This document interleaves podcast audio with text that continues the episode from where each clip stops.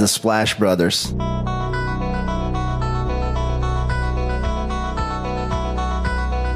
The Splash Brothers, is that?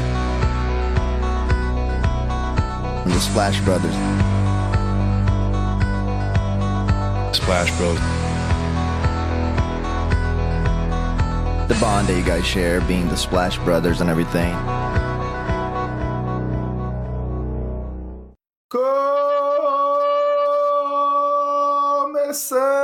Splash Brothers número 208. Eu sou o Guilherme. Eu sou o Nário Paglioni. Léo, segunda semana de liga e seguimos no modo ainda observador, sem muitas conclusões, sem tomadas de decisões efetivas, sem um pouco de sormânia aqui de já falar é, opiniões conclusivas e definições. Tal time vai ser o pior colocado, tal time já é o campeão, entreguem as taças. Mas vamos já, temos elementos a mais para trazer um pouco da conversa. Temos times que a gente já observou um pouquinho mais, já vamos conseguir explorar um pouquinho de maneira mais clara. E temos também James Harden trocado finalmente, Léo. É, ele será um jogador dos Clippers agora em LA. No início da última semana tivemos a troca, não fizemos um podcast extra para isso, mas essa semana abordaremos esse assunto aqui. E curiosidade, Léo, temos uma única equipe invicta ainda é uma equipe de quatro jogos, tem equipes já de cinco jogos, por exemplo. O Dallas tinha quatro jogos estava invicto também, era a segunda equipe invicta. Por enquanto, só o Celtics, 100% de aproveitamento. E o Memphis Grizzlies, única equipe de 0% de aproveitamento. Gravamos aqui no sábado pela manhã. Ontem, inclusive, perdeu para o Blazers sem Scott Henderson.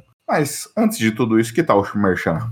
Arroba podcast SplashBR no Twitter e no Instagram. Segue a gente lá pra estar por dentro do que a gente está postando nas redes sociais. E toda segunda-feira esse podcast aqui no seu agregador favorito. Já segue, já deixa aquela avaliação no seu, no seu agregador aí, já recomenda pros amigos. Então ajude o Splashboard a chegar em mais pessoas aí nesse início de temporada. Exato, Léo. Essa é uma mensagem importante. Porque dependemos de vocês. Dependemos que vocês nos ajudem aqui a chegar em mais pessoas, a atingir um público diferente do que está habituado ao Splash Brothers.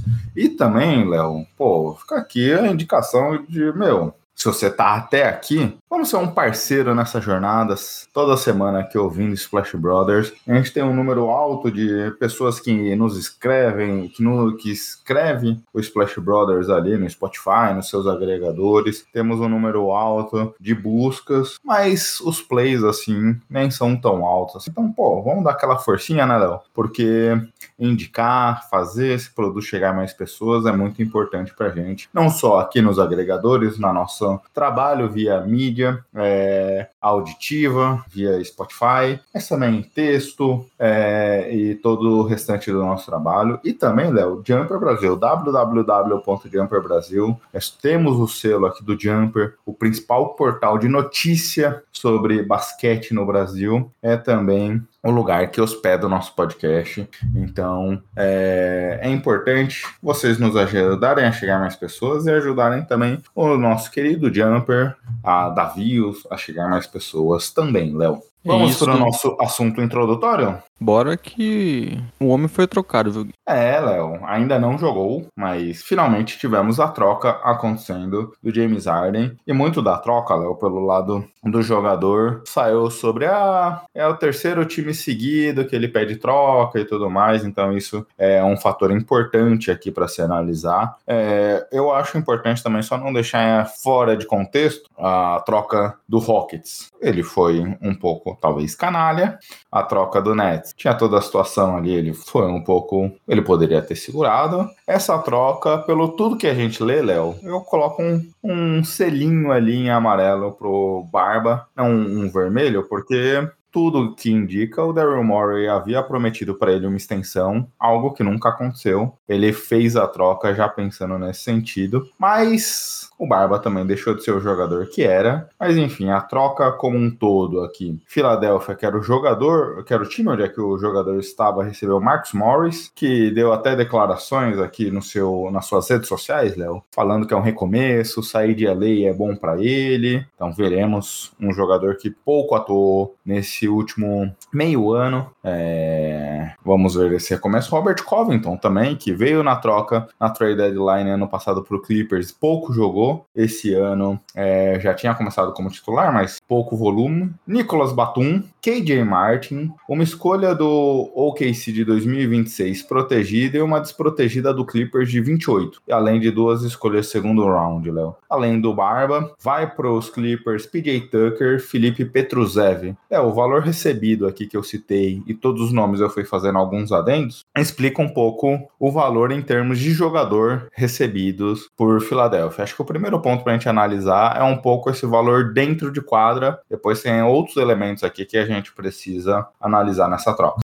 É, não é um valor muito grande, né, para um, um, jogador como o Harden. A gente já vinha falando, né, que não era um cenário muito simples de se negociar, porque é o último de contrato, é um Harden com mais de 30 anos, né, já querendo um contrato máximo, quais seriam os times que teriam esse interesse nele. Além disso, você fazer uma troca é, dá muitos ativos, né, e fica cada vez mais claro que o, basicamente o cenário era o Clippers, né, e aí quando tem isso acaba dificultando a, a negociação, né, você barganhar e a gente sabe que o Darren Morin é um GM que gosta bastante, né, de nesses momentos se destacar. E só que é uma troca que você não consegue muito ativo, né? Eles acabam conseguindo alguns jogadores para rotação, com Tum, alguns caras que podem contribuir um momento ou outro, até em uma posição né, que o time, já, o time já tem alguns jogadores que vem jogando bem essa temporada, como Tobias e Kelly Oubre, mas são caras ali mais para você melhorar um banco de reserva e a flexibilidade, né, que é o que estava mencionando, que acho que é o principal nesse ponto, nessa troca, porque é, em termos aí de muitas escolhas e tudo mais, a gente sabe que não é um valor que geralmente é pago pelo um, um cara do nível do Harden. É, é bem, analisando Philadelphia aqui primeiro, já que você até abordou esses pontos, concordo contigo. Eu acho que nenhum desses jogadores chegam para serem titulares. Chegam para compor o elenco, é, talvez uma peça ou outra possa ter uma produção maior do que o que a gente imagina aqui, mas concordo muito com o que você disse. Kelly Uber vinha do banco, mas acho que agora nesse contexto talvez a gente comece a vê-lo mais de titular, ou não, um, um jogador que vai tomar uma minutagem alta é, dentro dessa equipe. Mas é um, o reforço, de maneira geral, a troca para o lado de Filadélfia, olhando dentro de quadra, tem um elemento básico aqui para ser considerado, que é a substituição do Barba vem pelo Maxey. Veio por um jogador que já era relevante dentro dessa franquia, já tinha um volume, ações, é, a bola na mão em algumas situações, e agora se espera dele esse protagonismo maior. É, é até um nome que a gente po possa ficar no radar aqui para ser um most improved player ao longo da temporada, muito por esse impacto. A gente até falava disso quando analisávamos Filadélfia. É um time que nesse começo perdeu só para os Bucks, né? E ainda num jogo bem disputado, mas a gente tem o que a gente comentava em relação às nossas preocupações sobre o Maxey é sobre a sua consistência. Ele é um cara que ano passado já teve um volume grande, já teve destaque, já subiu de patamar dentro do que jogava, mas a consistência era um ponto que pegava sobre ele em todos os quesitos. Em drives, em chutes, é, era algo que a gente não viu uma consistência tão grande. E ano passado ele tinha um papel muito mais de scorer, finalizar jogadas, a armação ficava muito por conta do Harden. Não à toa o Harden foi o líder de assistências do último ano. Agora esse papel de construção vem para o Maxey, algo que a gente ainda não viu ele se desenvolver, mas por esse por essa janela curta de quatro jogos, tenho gostado aqui da consistência do Maxey. Então é muito desse movimento. Você comentou aí da questão é, da flexibilidade, Léo. Ao cenário ideal, se tudo der certo, e a gente até falou aqui, por exemplo, da não extensão do Maxi na última semana, o Daryl Morey olha para esse time e vê. Ano que vem eu tenho é, potencialmente ali, dependendo das situações, 63 milhões é, de cap disponível. Sobra muito mais do que você dar um max contract para algum jogador. Quais são os principais free agents? Siakam, Giannonobi é, e os próprios jogadores do Clippers aí, curiosamente é, Kawhi, Paul George, o próprio Harden, que não voltaria. É, então a leitura é muito nessa questão da flexibilidade. Vamos levar esse ano da forma como dá, e dependendo como for, a gente se movimenta. Mas um outro ponto, Léo, dentro dessa questão da flexibilidade, que também é bom ficar no radar, pelo que a gente tem visto nos últimos anos, nem sempre as movimentações vêm via free agents, né? As movimentações têm, vi, têm acontecido em algumas situações de maneira prévia ali a uma troca na trade deadline, é, ou até mesmo um signing trade. Acho que pode ser, pode ser por aí também a movimentação dos Sixers para o futuro. Não houve uma troca, eu até achei que Max Morris, Robert Covington, Nick Batum, algum desses jogadores poderiam ser enviados em trocas já num terceiro time nesse momento, não foi o que aconteceu, mas até a trade deadline isso pode acontecer. E aí o Clippers também acumulou algumas escolhas de draft para fazer essa movimentação, para se colocar numa situação de possível é, movimentação. Aí queria te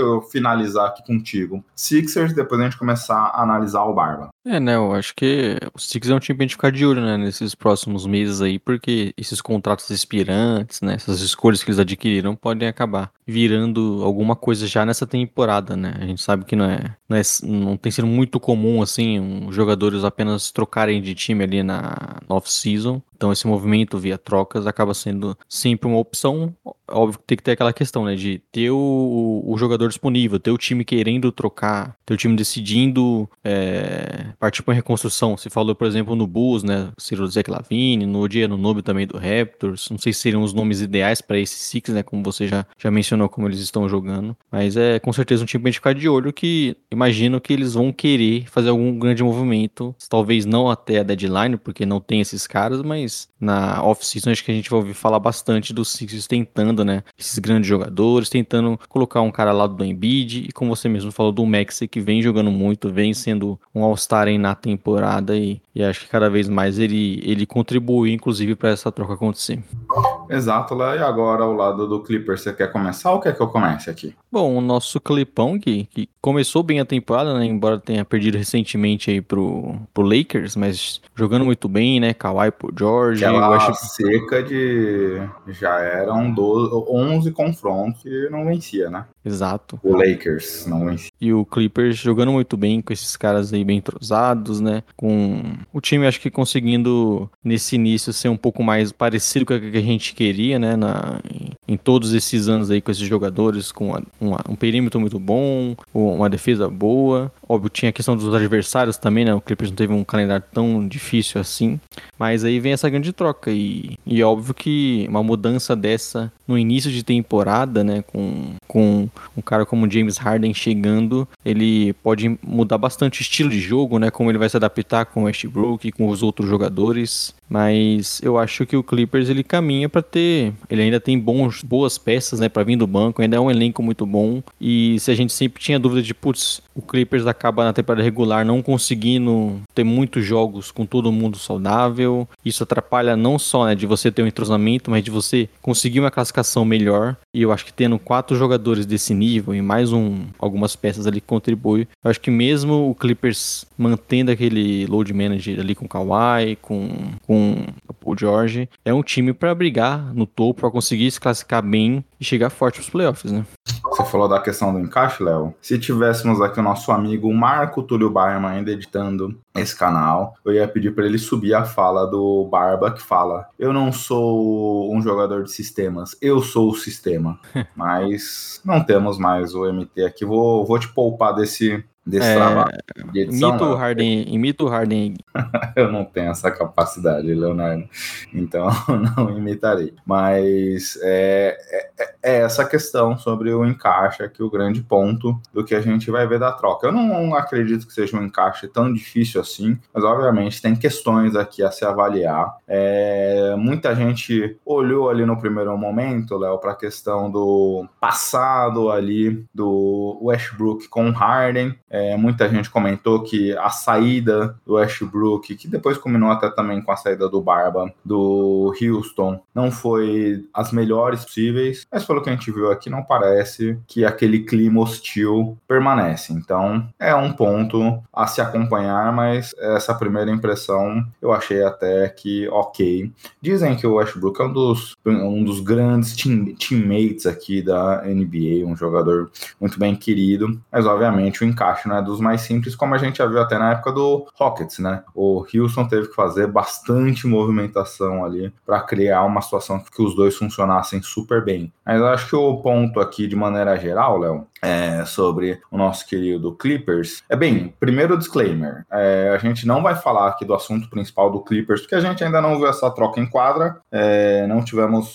a atuação dos jogadores aqui que nos tranquilizasse de já analisar esse time. E semana que vem, se tudo correr certo, teremos um convidado, o nosso amigo Heitor Facine, aqui conosco para participar aqui da discussão sobre essa troca, né, Léo? Então, não falaremos nesse podcast, deixaremos para falar num momento onde é que estaremos já com barba em quadra, com algumas situações acontecendo, para daí a gente ter mais materialidade sobre como de fato esse Clippers funcionou. E, obviamente, é, Filadélfia vai ser assunto aqui do podcast tão cedo também para a gente poder pegar a visão completa dessa troca. Mas da, da, das primeiras informações aqui, Léo, é, eu acho que o Barba queria muito ir para os Clippers, porque lá o seu papel ofensivo será menor. A questão da responsabilidade que a gente viu em alguns momentos, ele criticando os companheiros de Filadélfia, que no, em, em Sixers tudo passava por ele, por Embiid, e o papel era muito concentrado nisso, ele não concordava com aquela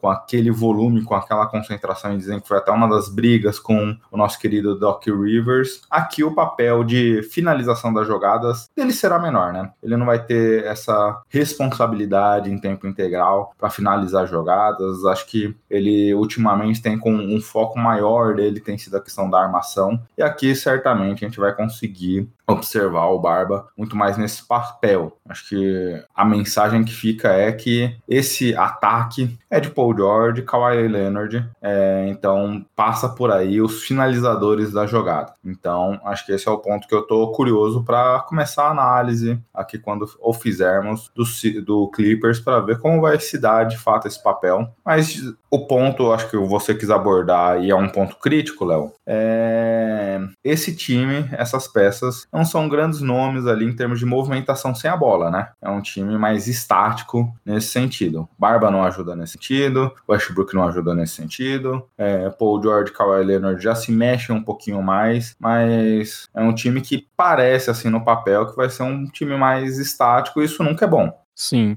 é, é um time com muitos jogadores que podem jogar com a bola, né? E por mais que você tenha aí é, bons arremessadores, por exemplo, né? Não é o caso de um time que tem caras bons ali, mas que não arremessam tão bem. É, a gente sempre falou, né? O time que gosta, inclusive, de jogar mais baixo, arremessar bastante de fora. Então você pode ter ali o caminho aberto ali pro Westbrook quando tem a bola, né? Infiltrar e tudo mais. Só que tem essa questão de jogar sem a bola, né? De, de como vai ser essa movimentação toda. É, a questão do perímetro de defensivo defensivo, né? Os, o Clippers tem condições de ser uma grande defesa. Vamos ver como eles vão encaixar isso com Westbrook e Harden. Mas é inegável né, que é muito talento, né? Quatro jogadores desse nível. Poucas vezes a gente conseguiu ver na NBA. A gente sempre fala muito de Big Three, né? O, o Clippers com esses quatro jogadores e acho que eles conseguiram o que eles tentavam tanto, né?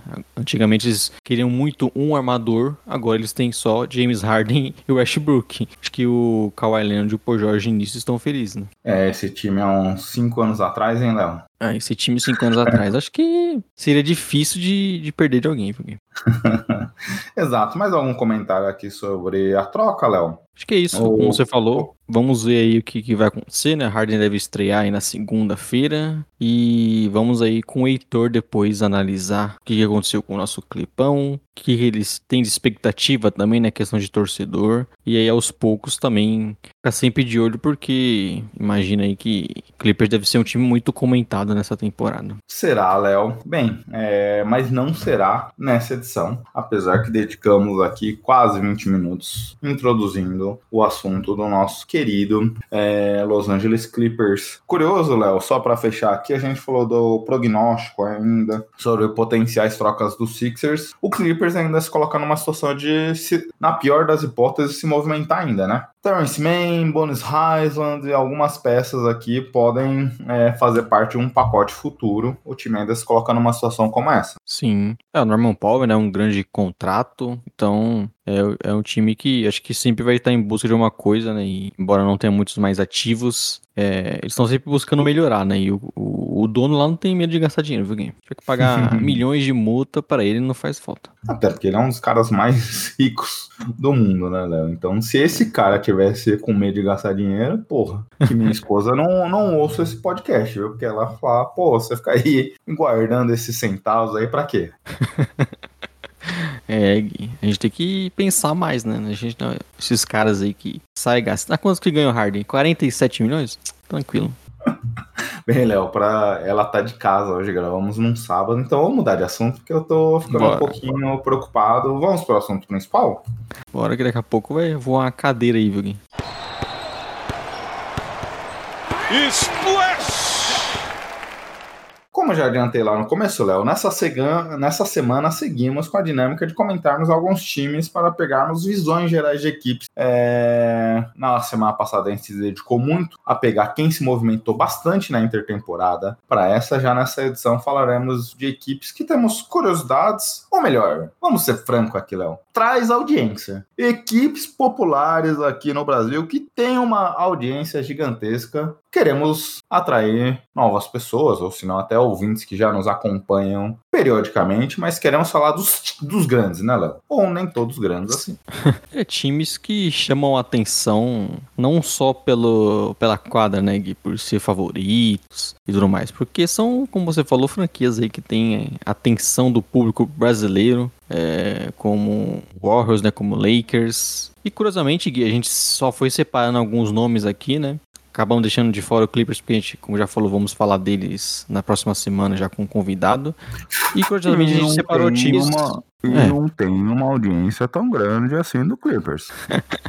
e, e o. A gente separou, curiosamente, Gui, só times do, le... do Oeste, não sei se você percebeu isso. E times de topo de... da conferência, por enquanto, né? É, no primeiro momento a gente tinha colocado até o Miami Heat aqui. Aí, Léo, você viu alguma coisa do Miami? Putz, não foquei muito no Heat. Eu também não. Então vamos, vamos mudar o Heat aqui. Então nessa semana falaremos de Denver Nuggets, é, o campeão. Não acho que seja uma mídia tão grande assim, mas é o campeão da liga, então vale destacar só para refutar meu próprio argumento aqui, Léo, que a gente não só focou é, nesse sentido. Lakers, o Nuggets, falaremos do, do, Nuggets justamente por ser o campeão, né? É, acho importante a gente ter o olhar nesse começo de temporada sobre o campeão e favorito aqui. O Lakers não teve tantas mudanças de uma temporada para outra, mas teve muita gente que chegou no meio da última temporada, né? E que pareceu um time é, muito funcional nos playoffs, mas só que agora começando uma nova temporada, vale um olhar para isso. O Warriors não mexeu muito, mas é uma história interessante para abordar sobre Chris Paul e tudo mais. E o Dallas Mavericks, a gente decidiu ali no final, a, gente viu do Dallas ali por outros confrontos, mas só que era uma equipe que, como antecipei no começo, era uma das únicas invictas. Teve ontem Denver e Dallas. A gente quis olhar também para esse time que, querendo ou não, teve bastante mudanças para a gente começar aqui, Léo. E quero começar falando do campeão. É, gravamos aqui no dia 4 do 11, equipe 5-1 nesse momento, é uma das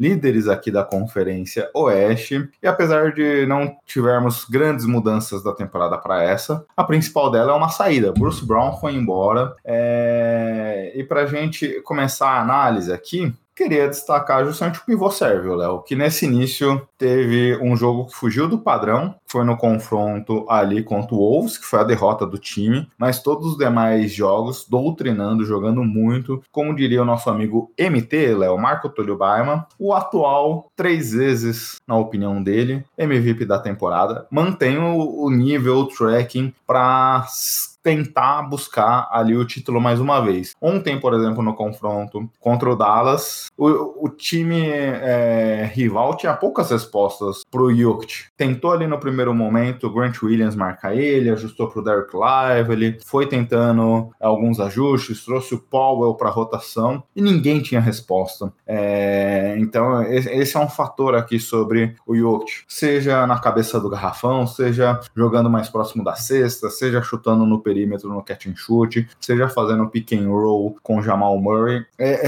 é, é, é um jogador imarcável, é o jogador hoje mais difícil de se marcar na liga, pela sua técnica, pela sua força, pela, pelo seu corpo. Então, queria começar falando justamente disso. É, né, o Jokic continua naquele nível absurdo dele, levando o time aí pra, pra jogos espetaculares, né, conseguindo aí fazer o, o Nuggets continuar no, nesse topo, né, e acho que jogos assim que são transmitidos, inclusive parece que o Nuggets joga melhor, né, parece que o, o Aaron Gordon consegue se destacar mais, o Jamal Murray também gosta bastante. Ontem, né, acho que estava citando no jogo contra o Dallas, o Michael Porter Jr. acho que primeira vez apareceu melhor ofensivamente, né, ele é um cara importante nos rebotes e tudo mais, até melhor na parte defensiva, mas a gente sabe que Dallas precisa, o Nuggets precisa dele nos arremessos. Ele foi um cara aí de alto volume na temporada passada, esse ano começou um pouco abaixo. Até o Nuggets como um todo um pouco abaixo, né, nessa questão do, do da porcentagem nos, nos, arremessos de três e jogou muito bem. Então é um time que demonstrou já nesse início porque ele é o campeão, né, Gui? É, aí vai estar tá no topo aí da, da,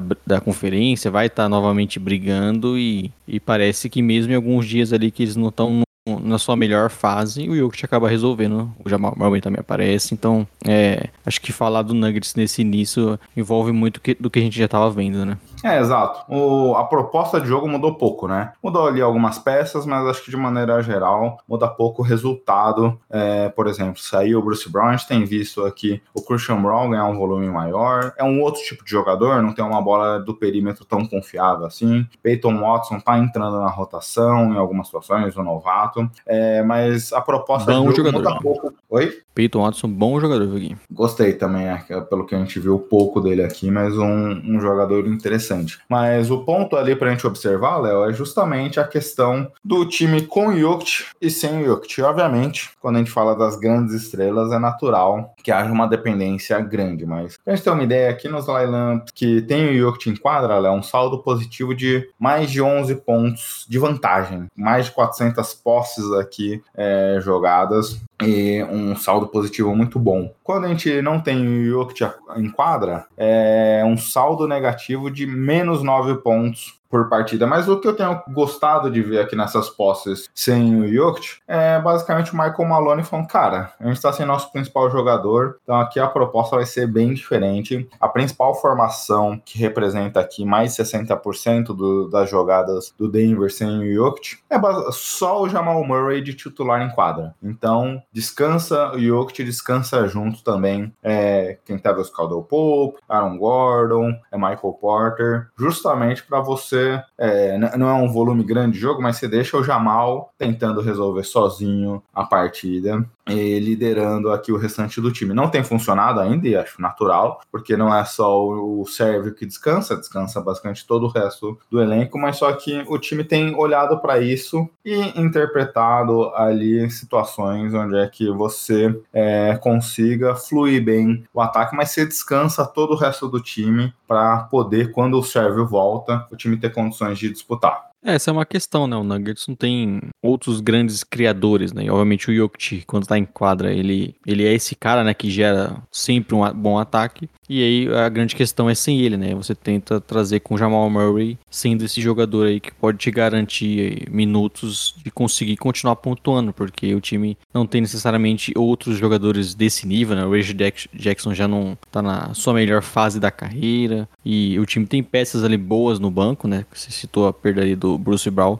Eles, eles têm bons jogadores, Christian Brown no seu segundo ano, Peyton Watson, mas que são caras mais secundários, né? De movimentação, principalmente de defesa, né? Na questão do perímetro, bons defensores. Só que o time ainda, para ter um ataque sem o Jokic, é muito mais complexo, né? Então, essa é uma tentativa do Malone aí de sempre manter pelo menos o, o Murray em quadra para conseguir continuar pontuando, né? É, não tem conseguido muito, porque aí é, o time fica.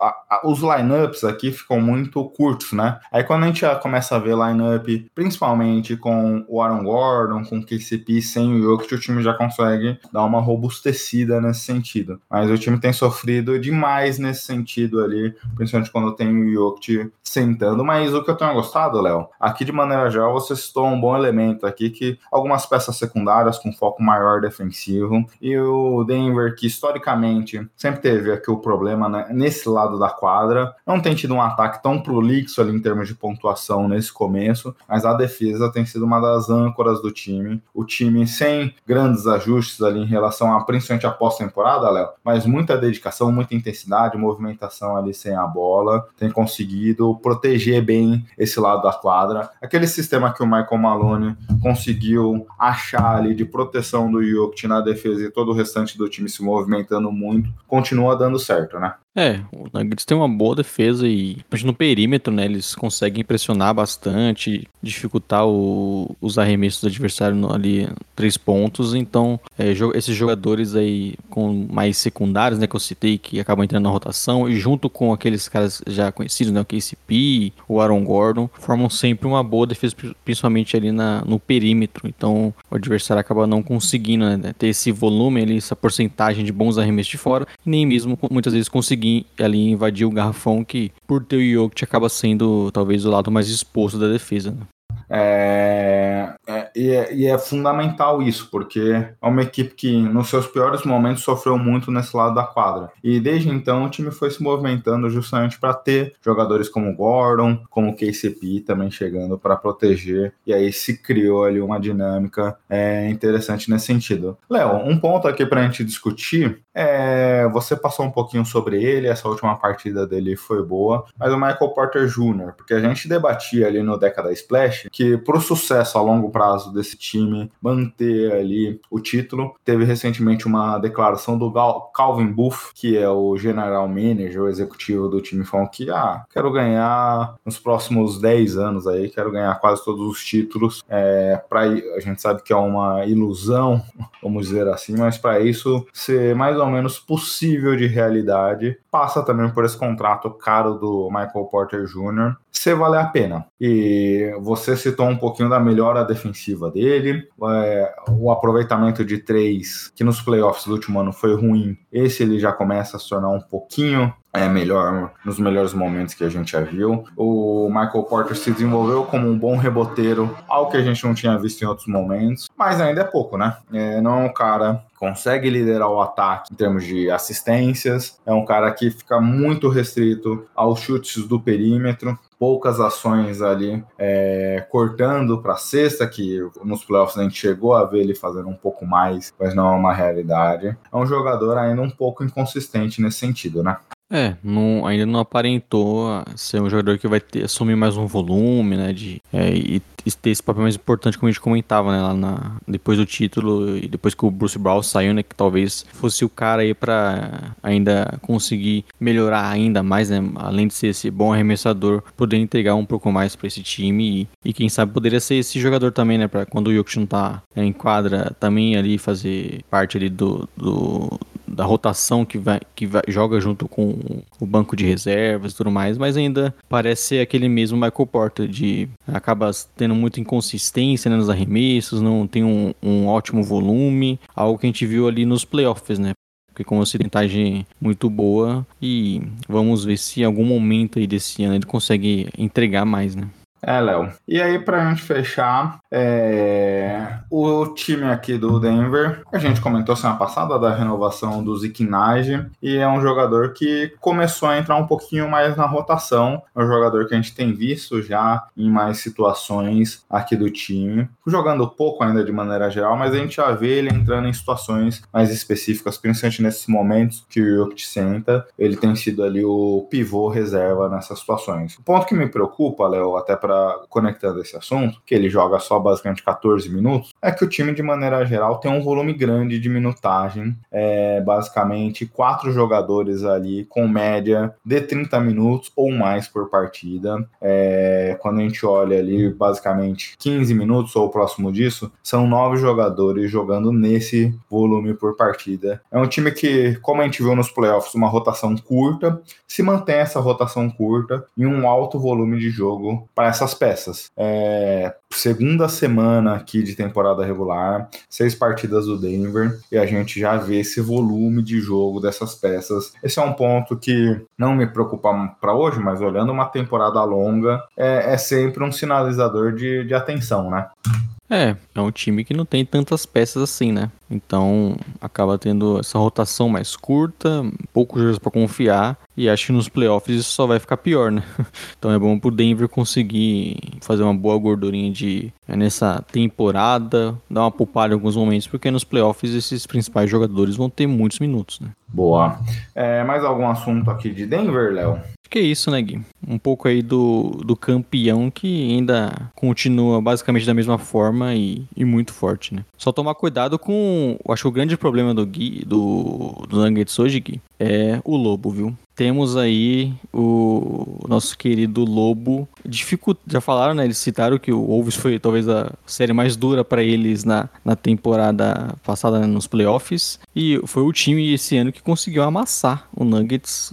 O Jokic sofreu bastante com o Taos, né? Com o Gobert ali. Vamos ver se, quem sabe, o, o Wolves não é criptonita do, do, do, Nuggets aqui. É, um ponto de atenção que eu olhei com um pouquinho de zelo para esse jogo, Léo, é pelo fato ali do Valeu! Nuggets ter jogado. Aquela era a terceira partida em quatro dias. Sim. Ou seja, foi um começo ali meio concentrado. E isso fez com que eu olhasse. Ah, eu acho que aqueles perderam muito mais pelo cansaço do que por algum outro fator. Não à toa o Jokic teve muitas dificuldades, como você falou, mas olhando esse histórico, é bom ficar de olho, né? Lembrar daquele Mavis que perdeu pro Warriors o primeiro contra o oitavo, daí lá em 2007, 2008, mais ou menos.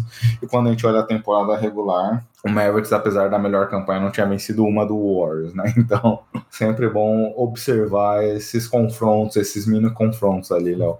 É, bem, partindo agora para o próximo time, vamos para Los Angeles Lakers, que eu até ponderava um pouco a animação de alguns analistas que com a equipe angelina, principalmente pelo, pelo elenco de apoio aqui nas últimas aquisições, Léo. É, lembra aqui no preview que fiz lá com o cara dos esportes, nosso amigo Gabriel Martins, a gente debatia muito muito sobre a capacidade do Lakers e onde o Lakers ficaria ali no nosso preview, na posição na Conferência Oeste. Eu colocava ali em quarto, mais ou menos, e o Gabs colocava em primeiro, muito acreditando pelo que viu é, na ressaca, numa potencial ressaca do título do Nuggets, e também aqui é, na, nas aquisições do Lakers, do bom encaixe que a gente viu em alguns momentos. E eu ponderava para ele, até aqui isso é, tem sido uma máxima, Léo, que eu não confiava tanto assim nesses jogadores que chegaram. É, o Gabe Vincent começou muito mal, diferente do que a gente viu nos playoffs da última temporada, principalmente no aproveitamento do perímetro, até aqui chutando para baixo de 10%. O Rui Hashimura está longe do impacto que teve nos playoffs passados, tem um saldo negativo de quando está em quadra, menos 8. O Lakers tem um dos piores saldos ofensivos quando o japonês está entre os titulares. É, o Austin Reeves teve até uma excelente partida contra o Clippers, a última que vimos aqui, mas não começou tão bem a temporada. Mas dito todos esses pontos aqui críticos em relação a esse começo não tão bom de alguns jogadores importantes desse Lakers, Léo, estamos com o time de LA 3-2, um saldo positivo. Então, a minha ponderação sobre, putz, não sei se eu acredito neles ali como principal time da Conferência Oeste. Acho que é algo para a gente debater e a gente vai debater ao longo da temporada. Mas é, eu quis trazer, contextualizar esses jogadores de apoio para mostrar que mesmo assim o time tem se mantido competitivo. É, eu acho que o Lakers é, é um pouco aquele time que a gente viu bastante, né? E foi, inclusive o calendário do Lakers é alguns jogos difíceis, né? Mas é, tivemos o, o Lakers com muito. Esse Desculpa, Léo, mas esse fator é um ponto importante. Eles já enfrentaram Denver Nuggets, Sacramento Kings, Phoenix Suns, Los Angeles Clippers e o Orlando Magic aqui. Não é um dos calendários mais fáceis. Exato, a gente viu acho que muitas coisas positivas e outras bem negativas, né? Eu acho que o time tá 3-2, poderia estar tá 4-1, poderia ter perdido mais partidas, né? Eles sofreram bastante contra o Kings, acabaram virando, contra o próprio Magic também. Então tivemos aí é, momentos que o Lakers, a gente viu, como você citou, algumas peças que a gente esperava um pouquinho mais, não jogando tão bem, como é o caso do Gabe Vincent, do Reeves, do Hashimura, né? Expectativa muito maior com esses jogadores pra esse ano, ainda não aconteceu muita coisa, né? Embora o Reeves já na, na última partida tenha sido super importante, né, para essa virada contra o Clippers. É, a gente está esperando um pouco mais, né, desses reforços aí contribuírem mais pro time, que era, acho que é o, o, grande algo positivo que a gente falava para essa temporada, né, do time ter mais opções, outros jogadores ali para até dar um descanso pro LeBron, que é o que não, não acontece, né?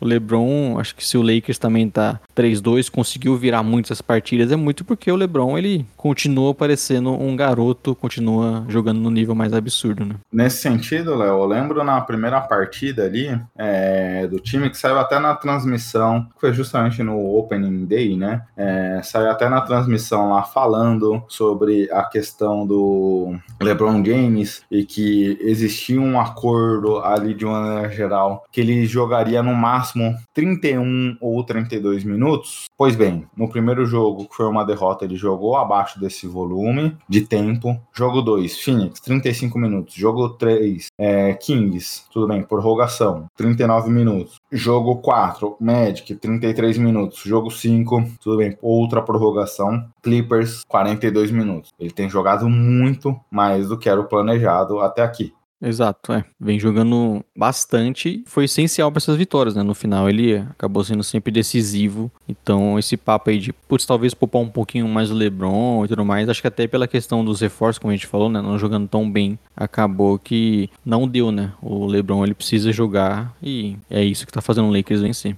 Mas é, é também um ponto crítico, né? Porque o LeBron aqui aos 38 anos de idade, aliás, deixa eu até confirmar um negócio aqui, Léo, porque ele nasceu em 30 de dezembro, então ele está prestes a fazer 39 anos já, então também não é uma idade a se desconsiderar ali né, nesse quesito. É, é sempre uma corda ali com o fio para estourar, né? É, a gente tem visto esses últimos anos o LeBron tendo alguns problemas de lesão. É sempre importante você pensar como preservá-lo. Tudo bem, a gente sabe, está falando da NBA, uma das ligas mais lucrativas e com os maiores investimentos do planeta. Então, não é que o LeBron jogou esse volume que não tem um acompanhamento médico, que não tem análises para entender até onde é o limite do jogador em termos da sua capacidade física, mas é sempre preocupante quando a gente vê um planejamento para um jogador na cidade que requer um cuidado maior, um volume grande como esse. Dentro de quadra, o impacto é absurdo. O LeBron continua entregando muito do que a gente vê em todos os quesitos, né? Seja conduzindo o ataque, seja em alguns momentos que a gente tem visto um pouquinho menos desde a última temporada, ele jogando em algumas situações sem ter a obrigação de conduzir o ataque 100% do tempo, jogando mais off-ball, recebendo movimento, chutando chutando de fora, né, seja até em algumas situações defensivas ali. Mas o LeBron é, é, esse jogador desse impacto e isso explica também a campanha positiva. Outro ponto que eu não destaquei inicialmente aqui, Léo, mas é um jogador que vem tendo um impacto interessante, é o Christian Wood. Que não dá para te dizer que foi um bom planejamento do Lakers, porque foi o último jogador a chegar ali, basicamente o elenco já fechado, e eles contrataram o Wood. E aí também é o ponto de atenção para todas as outras equipes que deixaram o jogador passar aqui, que liderou a equipe em saldo de pontos em todos os confrontos, Léo. Plus minus em todos aqueles seis jogos, que eu, cinco jogos que eu destaquei, teve Christian Wood como principal saldo do confronto. E surpreendentemente, o seu impacto não tem sido do ataque, tem sido da defesa. No ataque ele tem tido um baixo volume, não tem tido um bom aproveitamento. Em alguns momentos parece até atrapalhar o ataque, que a bola cai na mão dele, em vez dele agir rápido para conectar LeBron, Anthony Davis, ele quer bater ele quer é, tentar criar alguma coisa, que é o perfil um pouco do jogador. Isso acaba quebrando o ritmo dele ali, porque nesse Lakers o Woody não é o Woody do Rockets, do Mavericks, que jogava com as reservas, dos Pistons. É um jogador muito mais de sistemas. Mas defensivamente ele tem trazido um bom impacto, Léo, tem sido um complemento bom para o Anthony Davis, e é aqui talvez a má formação desse elenco, porque tem poucos jogadores altos para jogar junto com o Davis, e aí o Davis em algumas situações acaba deixando a defesa um pouco exposta, que o Davis defensivamente, você quer que ele vá marcar jogadores menores, você quer que ele saia do garrafão em alguns momentos, mas nessas situações o, a, abre espaços para que tenha rebotes cedidos, para que haja outras movimentações. E o Wood tem se dedicado muito nesses quesitos do lado de quadra, ajudando muito na defesa de garrafão. Tem sido um, um, um conector ali interessante com o Davis nesse lado da quadra. Tem trazido uma boa solução ali nesse quesito. E aí trago esse ponto, Léo, para a gente falar um pouquinho do Wood, para te ouvir nesse sentido, e aí também para ouvir você explanar já sobre o Davis. A gente tem visto esse time sendo sendo montado para o Davis jogar como pivô, mas essa atuação do Woody aqui me coloca uma pulguinha. Será que não faltou mais um big ali nessa rotação para ter em alguns momentos também o Davis tendo algum jogador maior que ele para jogar junto? Porque o Woody nem é tão bom assim nesse é, como um pivô defensivo e tem feito um impacto muito bom, justamente por ser um complemento ao Davis. É, acho que o estilo que o Urbi tem, né, poderia ser um jogador interessante para ter ali ao lado do Davis, porque como você falou, a questão defensiva, né, vem sendo surpreendentemente positivo. Ele é um, um cara aí que consegue ficar ali embaixo do garrafão, deixar o Anthony Davis né, mais livre para jogar numa cobertura, para defender também no perímetro. E você tem um, um, reboteiro bom nisso, né? A gente via como o Lakers sofre bastante quando não tem o Anthony Davis ali para pegar esses rebotes. E é mais um jogador que consegue ter essa capacidade no Lakers. E, e acho que isso é legal para o teu lado do, do Anthony Davis, né? Que sempre fala que gosta de jogar na posição 4, ao lado de um outro pivô. Então acho que o Wood faz sentido nisso. E, e tendo essas características, tendo esse estilo de jogo acontecendo nesse ano, né? Acho que seria o, o cenário ideal. Até porque, ofensivamente, em teoria, ele também poderia ser um cara que, acho que depois de vários pivôs que o, o Lakers tentou, tendo ali um encaixe melhor, né? Porque ele é um jogador capaz de arremessar, é um jogador que, que tem umas características ofensivas melhores do que outros caras que, que o Lakers tentou recentemente colocar ao lado ali do, do Anthony Davis, né? Tipo o Magui, o Drummond, mas não vem acontecendo tanto como você falou, acho que até às vezes atrapalha um pouco, se empolga, né? Acha que é, tá ainda times como Rockets, Dallas e simplesmente quer arremessar e não vem tendo ainda um impacto tão grande nisso, mas acho que o Wood pode ser uma peça aí bem interessante para o Lakers ter pelo menos em, em bons minutos com o Anthony Davis, que é essencial, né, para você ali talvez preservar um pouco a saúde dele também. É um cara super importante para esse ataque, né? A gente falou do LeBron, mas o Anthony Davis também, além de ser aí um grande candidato a defensor do ano, ofensivamente também o Lakers depende bastante dele mais ativo, conseguindo é, receber a bola ali, no, ali na, na, meia distância, conseguindo pontuar bastante no garrafão e, e é essencial para o time ter ele bem. E acho que esses pivôs acabam contribuindo nisso, né? Como você falou, o Lakers não tem muitos, né? Acaba sendo o Wood sendo uma surpresa interessante para esse início de temporada. Quem sabe é um cara aí para ter mais destaque, né?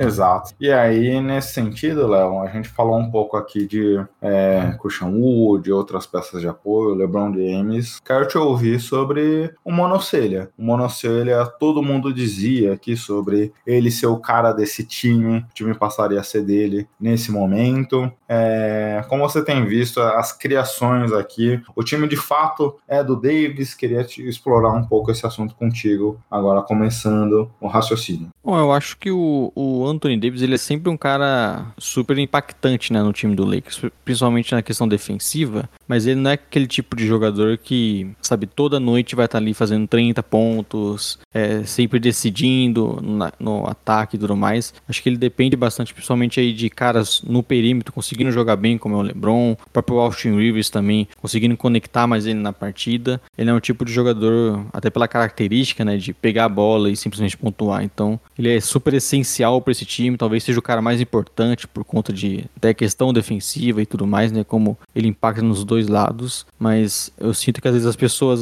se, se decepcionam um pouco com o Anthony Davis, né, porque ele não é sempre tão consistente na questão de pontuação, né? A gente lembra na primeira partida aquele primeiro tempo quase 20 pontos, no segundo ele não fez nenhum, parece um pouco mais sumido no jogo, então acho que é muito também pelo estilo de jogador, né, do Lakers precisar colocar mais ele no jogo também. Então, é, é um início de temporada espetacular novamente, mas sempre tem essa questão, né, de putz, será que já é o, o Anthony Davis o, o cara desse time? Eu acho que não, né? Eu acho que o LeBron aí sempre vai ser esse jogador que, inclusive, faz o próprio Anthony Davis jogar melhor. Até porque, Léo, para mim é uma metáfora e uma comparação interessante, porque a gente viu em alguns momentos aqui, eu como torcedor dos Spurs, vi em alguns momentos o Mbanyama ser jogado meio que numa fria que é basicamente ele não, não sendo alimentado pelos companheiros ali em muitas situações e a gente viu ele sofrendo para jogar próximo da cesta, para conseguir ser alimentado e para ter jogadas desenhadas para ele ali, colocá-lo em boas situações. É, eu digo, eu falo do Mbanyama aqui para fazer essa comparação, porque acho que o Mbanyama é o pior exemplo possível, porque eu vejo ele e o Anthony Davis em alguns sentidos jogadores ali mais ou menos parecidos, que precisam ser alimentados, como você falou, precisam ser colocados em boas situações pelos companheiros, precisa ter jogadas ali desenhadas para movimentação do time, colocar o jogador em boa situação, e os Spurs falharam muito nisso nesse começo de jogo, e a gente viu o Embi sofrendo bastante, principalmente nas primeiras partidas aqui nesse sentido. É... eu lembro ali, quando eu e você nos conhecemos, há uns seis anos atrás, falava muito dos grandes rostos da NBA, Yannis e o Anthony Davis. O Yannis é um cara que com a bola consegue bater para dentro, consegue criar o próprio arremesso, por mais que o arremesso dele seja sempre próximo da, do aro. E o Davis não, né? Já é um jogador que precisa ser alimentado pelos companheiros para isso. É, é um pouco da realidade dos pivôs, né? Você não vai ver o Embiid batendo bola também. Lembro daquela série há uns dois anos atrás, quando o Sixers perdeu pro. Três anos atrás, acho que o Sixers perdeu para o Celtics nos playoffs, e era justamente isso. O Celtics tirava todas as linhas de passe do Embiid próximo do garrafão. Esse tipo de jogador, sem querer dizer que é melhor ou pior, acho que cada jogador tem o seu estilo de jogo, precisa ser alimentado pelos companheiros, né? Então ele pode ser até o craque, em teoria, é o cara que vai mais chutar a bola aqui do time, e é o fato do Davis nesse time do Lakers, é o cara de maior pontuação, mas ele sempre vai depender do, da movimentação do, dos adversários, do, dos companheiros, para que ele coloque em boas situações, né? Então, acho que esse é o ponto aqui de atenção. Mas em termos de volume, ele já, o time tem trabalhado para isso, para que ele seja o cara que dê mais chutes todas as noites. Mas é, esse tipo de jogador não vai ser um cara que vai é, fazer que nem o Don't, né? Driblar, fazer um step back, chutar de três, ou se não infiltrar. Ele depende muito do, de que os companheiros os coloquem em boas situações. É, é um jogador que, que é super espetacular, mas tem essa característica, né? E depende bastante também da, da criação dos outros. Exato, Léo. Mais algum ponto aqui do Lakers? Que não, né? Também é ficar de olho, porque é um time que a gente deve em algum momento chamar um convidado, né? Falar mais e aproveitar que eles têm uma audiência muito grande, né? É, exatamente. Esse é o ponto, Léo. E é um time curioso, né? É um time sempre interessante de, uhum. de a gente abordar por aqui. Agora, Aproveitar, Léo, né, Gui? Aproveitar aí nossa papai Lebron, que apesar de tudo, está ficando mais velho. 39 anos, como eu comentei, né, Léo? Então, daqui a pouco a gente precisa já se preparar pro final da carreira dele. Aí, nesse sentido, eu fico um jabá aqui no meio do podcast, Léo, o pessoal do, é, do nosso, nossos amigos aqui do Café Belgrado. Tem uma série só para assinantes que conta, é contando toda a carreira do LeBron. Então, se você quiser ouvir mais sobre esse jogador, há muito conteúdo e esse é um dos principais conteúdos em português aqui, se eu não me engano, mais de 10 horas, mais de 15 horas aí são duas, três temporadas só sobre isso. Vale o destaque, Léo. É, o próximo time que vamos falar aqui, Golden State Warriors, que tinha uma polêmica na montagem desse time, que era sobre o Chris Paul ser ou não reserva. Ele mesmo, logo depois da troca, é, foi perguntado por um repórter ali, se eu não me engano, na Summer League. Ele respondeu de maneira ríspida que ele negando essa possibilidade. Ele disse assim pro repórter: Você é treinador? Você é o treinador do Warriors? Ou seja, já, já deixando claro ali, parecia ser um problema problema, né? Essa semana ele vê, até veio a público, é, quando aconteceu de ser reserva, para dizer, não, eu respondi ele daquela maneira, porque ele estava afirmando que eu ia vir do banco. Em nenhum momento isso eu tinha conversado com ninguém. Então eu respondi ele de maneira resposta porque ele tinha alguma informação privilegiada, ele era o treinador do time. Mas o fato que aconteceu, Léo, desde que o Draymond Green voltou de lesão, não atuou a primeira partida, já voltou para a segunda, é, o CP3 tem vindo do banco e o que se comentou é que houve uma ali nas, nas preparações para a temporada, houve uma reunião entre os cinco titulares, Steve Kerr e o CP3, já que eles concordaram com a dinâmica, definiram ali como seria a construção do lineup. É, e o CP3 vindo do banco, Léo, tem fechado as partidas, tem jogado um alto volume, mas o ponto é que o time tem se dividido muito aqui em momentos de Curry e Chris Paul, olhando todas as posses de bola ali, basicamente 25, 30%, onde é que tem os dois jogadores juntos, Curry e Chris Paul, é, com saldo positivo ali de 16 pontos. Curry sem Chris Paul já tem um volume um pouco maior, só que aí nesses lineups um saldo de menos 7 pontos. E o curioso que tem aqui nesse lineup, o lineup da última temporada, que foi um dos principais lineups da temporada, brigando com o time titular do Nuggets para ter o melhor saldo positivo aqui. E esse ano não vem funcionando tão bem. O Wiggins teve problemas ao longo da última temporada, Drummond Green voltando de lesão, mas ainda não encaixou. E o Chris Paul sem o Stephen Curry, é, também um volume grande, aqui uns 30%, Léo, um saldo positivo de 24 pontos. É basicamente o Curry com os times reservas aqui. Dos quatro principais lineups, Léo, do CP3 sem o Curry, apenas um desses lineups nem é o mais utilizado, é o terceiro mais utilizado, tem apenas um titular, Clay Thompson. E nesses momentos o time muda o ritmo da dinâmica que a gente está acostumado a ver nesse time da década, é, onde aqui é muita passe de bola, movimentação sem a bola, e passa a ser Chris Paul Futebol Clube, ou adaptando aqui para nossa realidade, Chris Paul Basquete Clube, Léo. É basicamente o CP3 jogando no que a gente sempre viu do CP3. Ritmo lento, pace lento, ele chama pick and roll, e daí vai conduzindo o ataque. É, como você tem visto esse início aqui de carreira do CP3 com o Curry e principalmente sem o Curry? Eu acho que era uma bola que a gente já cantava, né? De, putz, faz muito sentido, né? Você ter o, o CP3 com os reservas para aproveitar e para tentar tirar aquilo que era o maior problema do time, né? Sempre que o Curry saía era muito complicado manter o ataque funcionando tão bem. Não tinha um cara ali para, não tinha um cara, né, para ter a bola na mão, criar jogadas, né? Por exemplo, o Draymond Green é um cara que pode ser o armador, vamos dizer assim. Você pode ter um Clay Thompson, mas eles não são esses esse tipo de jogador. E acho que é impressionante como o Chris Paul, mesmo claramente já não tão em forma, longe do seu auge, ele ainda impacta demais o time, né? É impressionante como ele consegue armar o, o esse Warriors, consegue é, aproveitar muito bem as principais características do, dos jogadores e transformou esse, esse banco de reservas aí, pelo menos nesse início, né? Vem conseguindo comandar bastante e manter o time é, conseguir pontuando, tendo bom ataque, dando bons arremessos. Eu acho que isso, inclusive, contribui ali para você ter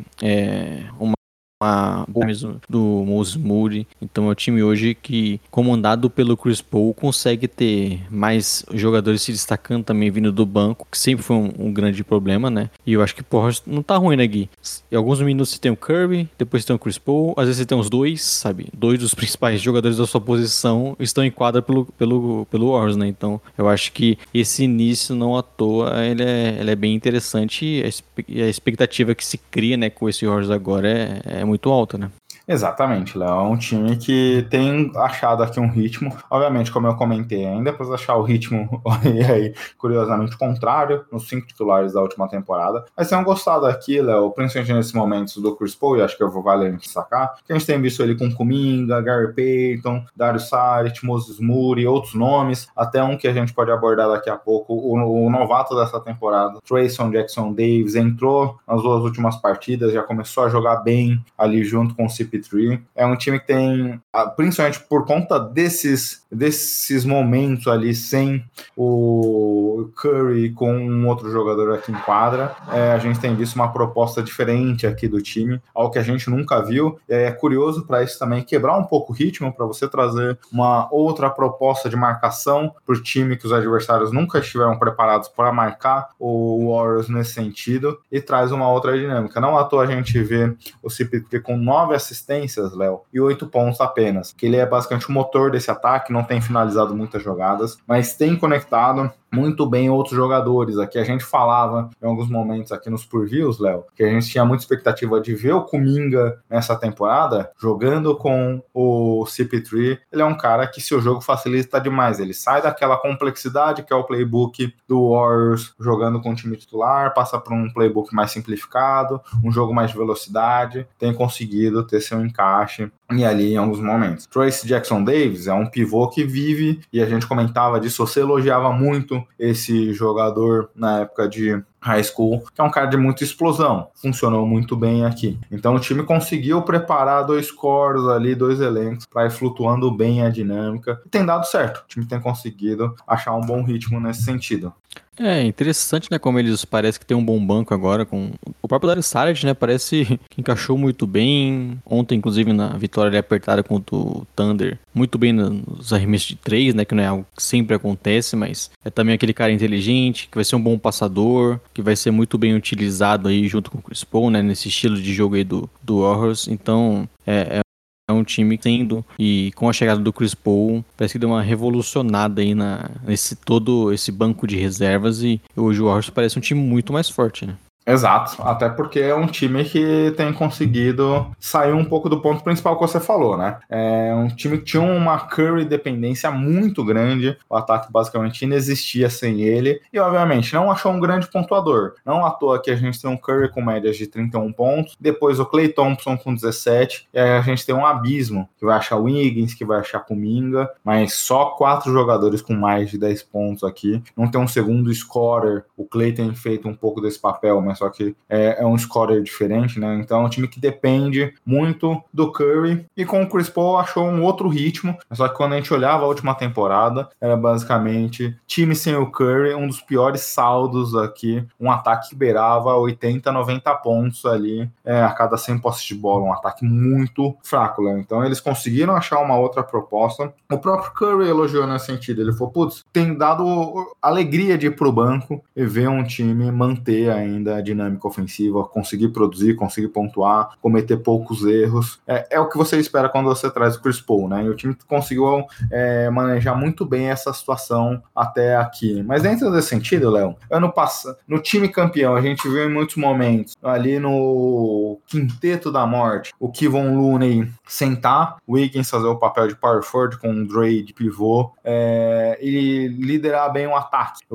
Para isso, o Wiggins precisou melhorar muito como um reboteiro foi capaz disso. Ano passado a gente viu em algumas situações, principalmente com o Wiggins fora, ele sentando, ele ainda sem ritmo, voltando, ele sentando nos minutos críticos. Esse ano tem se repetido essa mesma dinâmica com o Wiggins sentando nos momentos críticos, principalmente ele. É... Você imagina em algumas situações a gente vê o CP3 não fechando jogos e como você acha que, e aí eu macetando um mesmo assunto que a gente debateu bastante na intertemporada, mesmo não tendo na, dado nada de errado até aqui, Léo. Você vê que isso pode ser um ponto crítico ou parece que os pontos já estão claros para todo mundo? Eu acho que é inevitável alguns momentos, né? Talvez em playoffs, alguns confrontos, você coloque o Wiggins é para ter mais tamanho, um jogador mais alto, um defensor ali mais capaz no mano a mano. Né? A gente sabe que em playoffs acabam alguns times aproveitando qualquer mínima falha que você tenha para é, é, pontuar bastante, né? Tentar sempre atacar aquele problema. E o, o Chris Paul já não é um, um jogador que fisicamente entrega tanto, é mais um jogador baixo em quadra né, no time do Warriors. Então acho que em alguns momentos sim o Wiggins pode ser esse cara. É óbvio que ter o Chris Paul sempre vai ser também um, um positivo pelo como ele é inteligente, como ele vai gerar jogo para você, né? Então acho que em alguns momentos ele vai ter que entender que talvez o melhor seja o Wiggins, mas primeiro o Wiggins, o Wiggins vai ter que jogar melhor, né, Gui? Porque esse começo de temporada do Wiggins tá meio abaixo, né? Até nosso amigo Iago tava brincando né, nos grupos aí que o Ming em algum momento ia roubar o lugar dele. Eu não sei se chega tanto, né? Porque o Wiggins defensivamente ele é muito importante para esse time. A gente viu nos playoffs isso, né? Mas ele precisa melhorar aí, principalmente na questão do, dos arremessos de fora, né? Ele é importante também no ataque e não vem acontecendo esse início. É, me lembra um pouco o Wiggins que a gente já viu nos piores momentos do Wolves, né? Mas é um ponto aí de atenção realmente, Léo. Mas é, se eu destacava aqui no Nuggets, que me preocupava o volume de jogo, aqui justamente por essas variações de lineups, um time que funciona muito bem com um, outro time que funciona muito bem com outro. O Warriors tem 11 jogadores ali liberando 20 minutos, Léo. Só dois jogadores para mais de 30 minutos e num 30 minutos baixo. O time tem conseguido rodar bastante o elenco.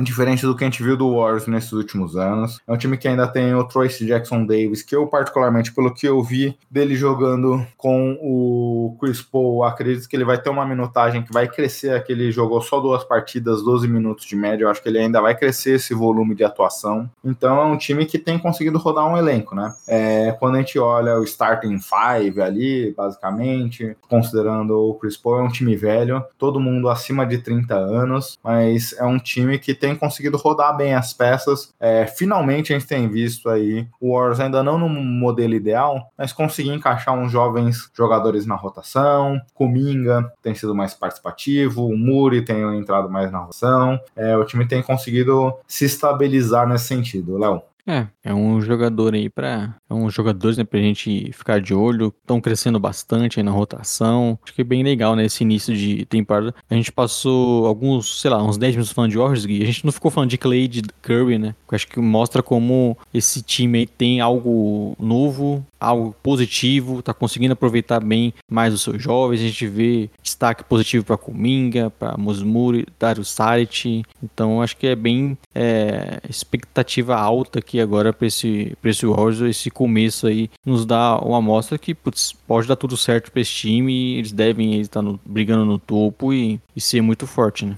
Exato, Léo. É, bem, mais algum assunto dentro do nosso querido é, Golden State Warriors? Acho que passamos aí pelos principais pontos, né, que mais chamou a atenção nesse início e, e é ficar de olho para ver se isso se mantém muito bem, se o Wiggins vai voltar a jogar melhor, porque acho que esse Warriors ainda tem espaço, né, para essa melhora ainda. Exato, Léo. Bem, até pegar nesse ponto, Léo. É, normalmente a gente fala duas equipes aqui, mais ou menos 30, 40 minutos uma equipe, uns 20, 30 a segunda equipe. Aqui a gente tem reduzido para falar de mais times, porque a gente não tem muitas opiniões formadas, né? Acho que a partir da próxima semana, aí, com três semanas de temporada regular, a gente, como a gente já adiantou, a gente já consegue focar em mais análise. Então a gente, nesse momento, olhou muito mais o quant que se aprofundar, fazendo deep drive ali em cada uma das franquias. E para fechar essa nossa nosso quarteto aqui, Léo, é Dallas Mavericks, é, que é um time que tem ido melhor do que a gente imaginava. 4-1 nesse início, quatro vitórias seguidas, é, mesmo ali tendo uma lesão do Kyrie Irving, que retornou no jogo de ontem contra o Denver Nuggets, perdeu duas partidas aqui. É, mas mesmo com esse início animador, o Mavericks me deixa um pouco bravo, Leonardo. É, não pela rivalidade com o Spurs, não por ter vencido os Spurs, fora disso, nesse momento aqui, como diria o nosso querido amigo, e agora esqueci o nome dele, mas o que dizia o palestra lá, ponto de interrogação, Léo,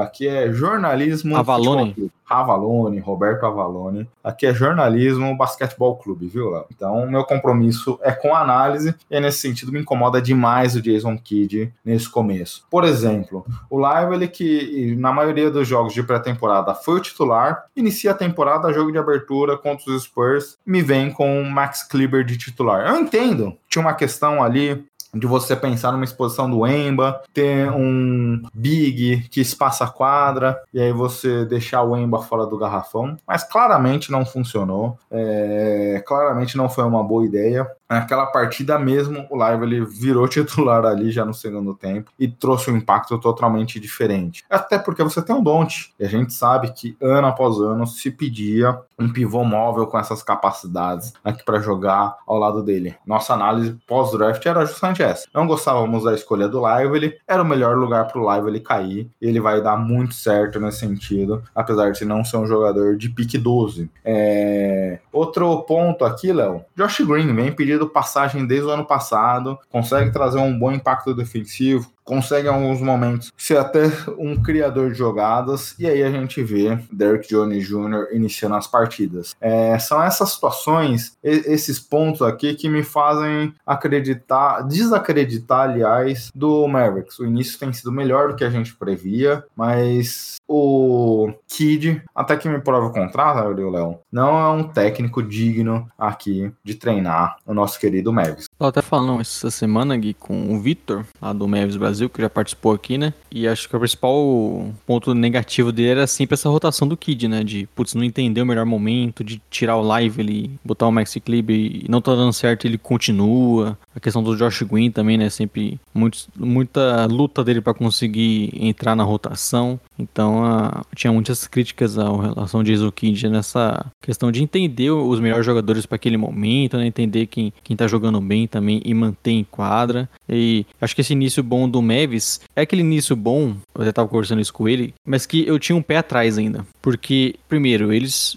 ganharam jogos apertados, com o Don't sendo absurdo. E não teve um calendário, se a gente falou do Lakers, calendário difícil, o calendário do Mavis não, não foi aquela dificuldade toda, né, Gui? Sabe quando você vai jogar o FIFA e bota ali no médio, sabe? Ah, não, não, não, não foi tudo isso, né? Eles pegaram o Bulls, sofreram para ganhar do Nets também, jogos apertados. Óbvio, você pode ponderar que eles também têm um, vamos dizer, um desfalque, né? Porque o Kyrie Irving não jogou algumas partidas, as que jogou não foi tão bem assim, não sei se tem a questão da, da lesão ali, né? Mas é um time que sofreu bastante nesse início, ganhou as partidas, e o principal ponto para mim, a defesa ainda não, não melhorou muito, né? Até em termos de números aí tá pro parte de baixo, né? Então... E você fez todas as movimentações do front office aqui visando essa melhora defensiva, né? Sim, então é um time que você fica um pouco de pé atrás, principalmente na questão do Jason Kidd, dessa rotação, mas porque esse início, eu acho que é muito que eu não queria ver, né? De, putz, é um time que ainda depende muito do Don't sendo esse cara espetacular toda noite. A, a, defesa ainda não melhorou, né? A gente viu nesse Dallas a melhor versão deles lá dois anos atrás, quando tinha uma defesa forte. Eu acho que era tudo que se espera, né? Pra, com um time com o Don't, Kai Irving, tendo um, uma defesa pelo menos ali mais na média, você já consegue ser muito forte, né? Então, é, apesar de dessas quatro vitórias, né? Eles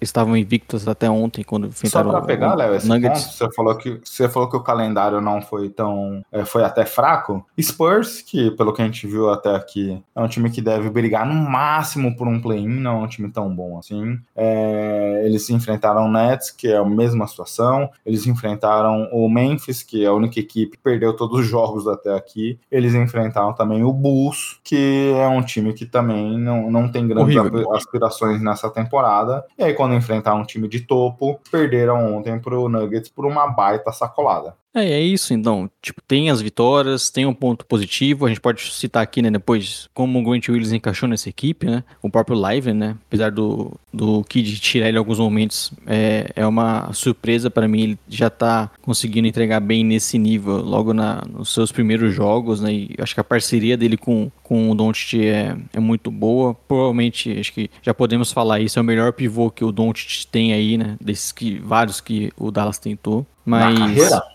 É, desses últimos aí que o Dallas tentou, pelo menos que eu lembro, é de Home, sei lá, o Magui, esses caras que a gente sempre citava, né, que o Dallas ficava pegando vários e para ver se algum dava certo. O próprio Dwight Powell também, né, que teve uma lesão e estava bem antes disso. Poucos jogadores ali conseguiram ter esse, essa entrega ali de conseguir fazer um bom pick and roll com, com o Doncic, é, é, é, é, invadir o garrafão, conseguir receber a bola, a ponte aérea. Acho que a questão física dele contribui muito para isso e é um tipo de jogador que encaixa muito muito bem com o Doncic, né? Então, esse início acho que é bem promissor ali dessa dupla e, e tem dado certo em, em, muitos momentos e acho que nele é um acerto interessante. O próprio Grant Williams, né? Acho que tá arremessando como nunca a gente viu na carreira e, e é um grande ponto positivo, né? Acho que era é, até a grande questão desse Dallas no início, né? Como eles conseguem arremessar muito bem. O Tim Harden Jr. também estava no alto volume. E se você arremessa bem tendo Doncic, é possível que você ganhe muitas partidas, né? Até pegando nesse sentido, lá, que também era um ponto que eu tinha preparado aqui para pauta, porque quando a gente olha ali basicamente os jogadores com mais de três arremessos, e a gente tem Doncic, Hardway, Grant Williams, Kyrie Irving, Derek Jones Jr., é, o nosso querido Josh Green e o Jaden Hardy. É, basicamente, a exceção do Kyrie Irving, todos esses chutando para mais de 35%, podemos dizer até 36% aqui, Léo. Tem esse ponto, que eu lembro até de alguns anos atrás que falávamos do Jazz. Ah, eles estão chutando todo mundo fora da curva. Algum momento vai haver uma regressão para a média. Nunca aconteceu essa regressão, não à toa o Jazz teve dois,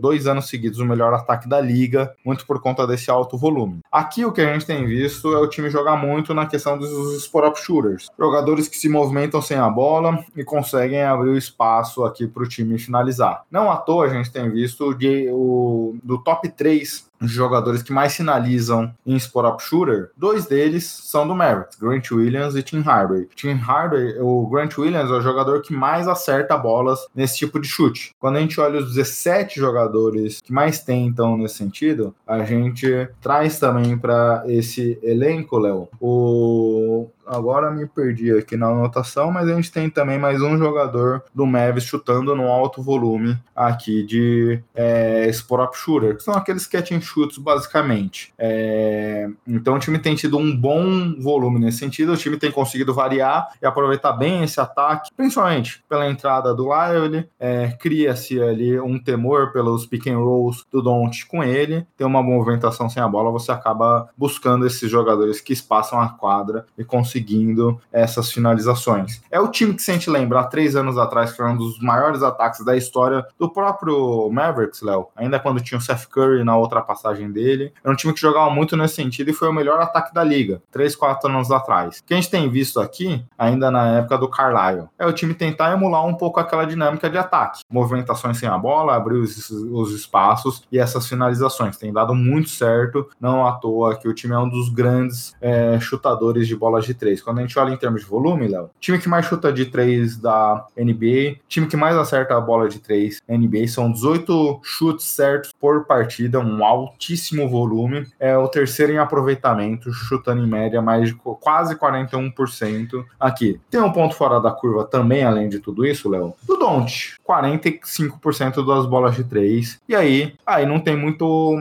muita técnica, muita preparação tática e tudo mais. É a qualidade do jogador, né, Léo? Ele sempre foi muito inconstante nesse lado da quadra, tem conseguido chutar muito bom, muito bem. O ponto de atenção aqui em relação a tudo isso que a gente falou, tem uma preparação do time para buscar esses arremessos, tem uma dinâmica preparada de como você vai se organizar para isso, movimentações sem a bola, dois grandes jogadores, Don't e Irving, aqui para conduzir esse ataque, e aí você tem que, em alguns momentos, dobrar a marcação em cima deles, e isso vai abrindo espaço. Mas todo mundo chutando nos melhores percentuais da carreira. É, isso é bom, né?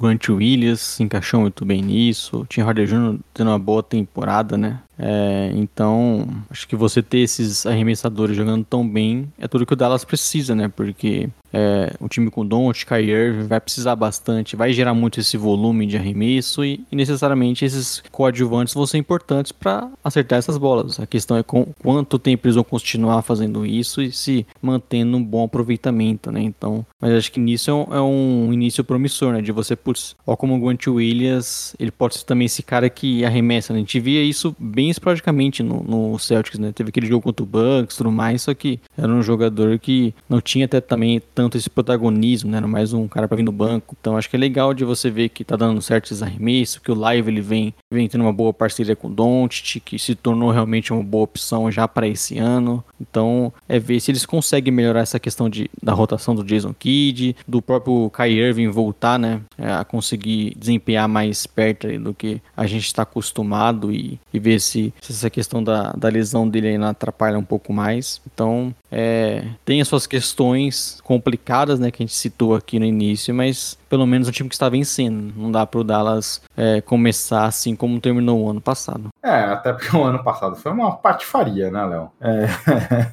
a forma como eles conduziram ali o final do ano foi uma sacanagem. Mas de maneira geral, aqui você falou da defesa também, e o ponto a se falar é, dessa defesa, que como a gente já pontuou aqui, não enfrentaram grandes times. Aquele primeiro quarto contra os Spurs, que foi o primeiro jogo ali das duas equipes, eles somaram 44, 43 pontos pontos, acho que dos Spurs num primeiro quarto, e depois a gente viu como esse ataque dos Spurs não é bom, não é fluido, é, muito por conta das falhas defensivas ali, muita movimentação errada, a transição ataque-defesa muito lenta, é, tomando muitos pontos nesse sentido. E é aqui, Léo, a, a ter sétima pior defesa é, da temporada, 116 pontos a cada 100 posses de bola mesmo não tendo Kyrie Irving, que não é um grande defensor, em duas partidas, Léo. É um time que quando joga, e aí eu ponto de atenção, quando joga Kyrie e Doncic juntos, é, quase 500 posses de bolas dele juntos, tomando é, 115 pontos de média. Quando a gente vê a escalação mais utilizada, eles tomam 126 pontos. É um time que tem sofrido muito defensivamente aqui nesse sentido. Aliás, deixa eu até ver aqui, porque eu acho que não rodou meu filtro,